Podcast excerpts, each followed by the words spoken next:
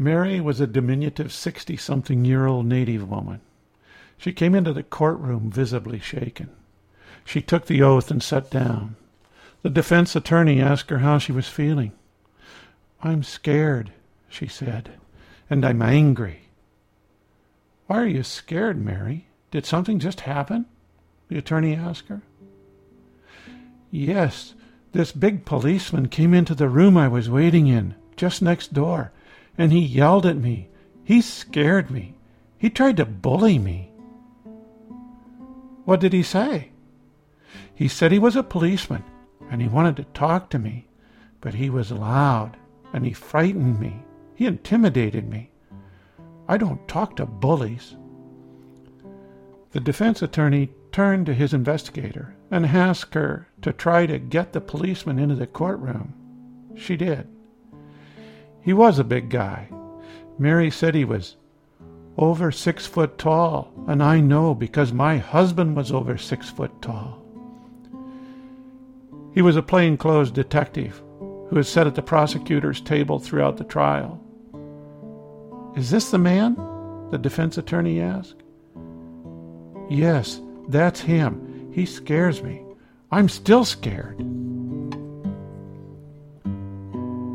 This is Retirement Talk.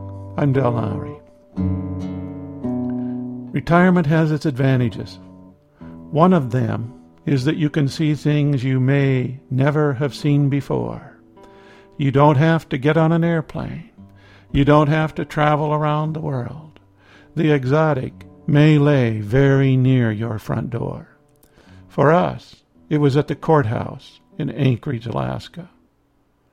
A long scheduled trip to visit our son and family just happened to coincide with the trial. The accused was a young soldier recently returned from Afghanistan. What was I doing at the trial? We had never seen our son in court. He has been a public defender for sixteen years, which is a long time in that business.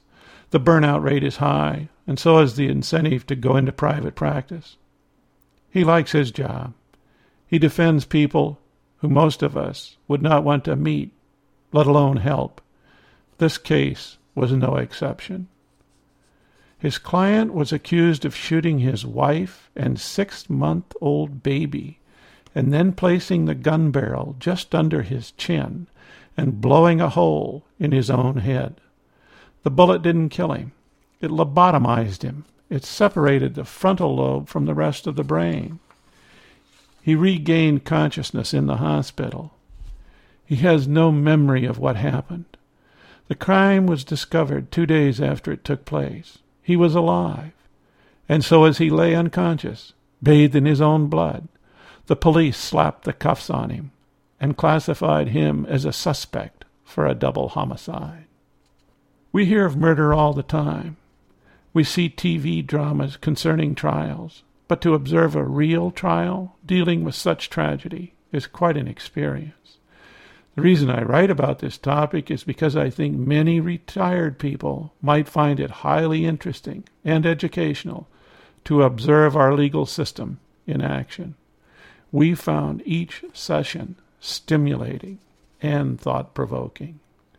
Usually our son schedules a vacation when we visit, but this time he was in trial mode. Court dates kept getting pushed around until our visit just happened to coincide with the trial. He was focused. We would have to adjust to the situation.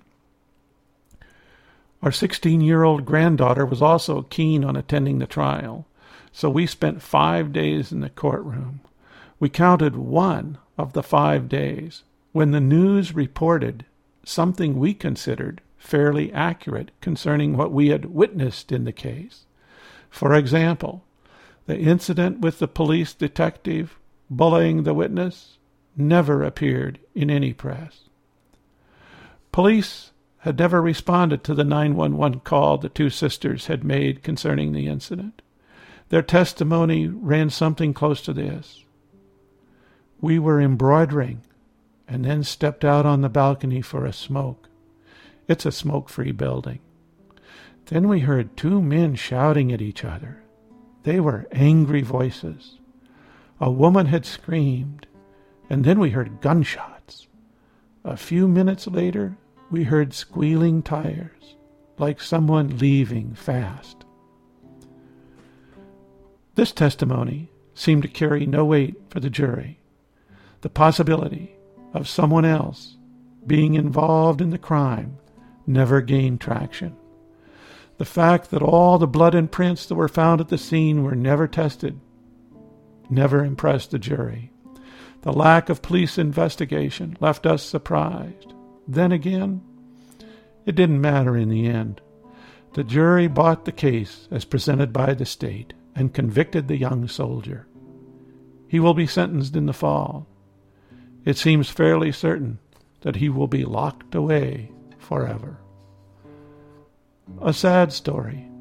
His friends, army buddies, and mother of the wife he was accused of killing all described him as kind and gentle. "I've never heard him raise his voice," the mother said. What happened? Why would he do such a thing, if he did indeed do it? Was it Afghanistan, P T S D, post-traumatic stress disorder?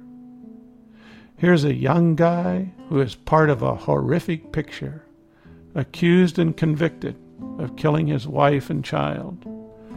What could be more damning? Now he's faced with being locked away for the rest of his life. Part of his brain is missing. All he knows about the tragedy is what he has been told. Retirement allows us to expand our horizons. New experiences may be closer than we think. This is Retirement Talk.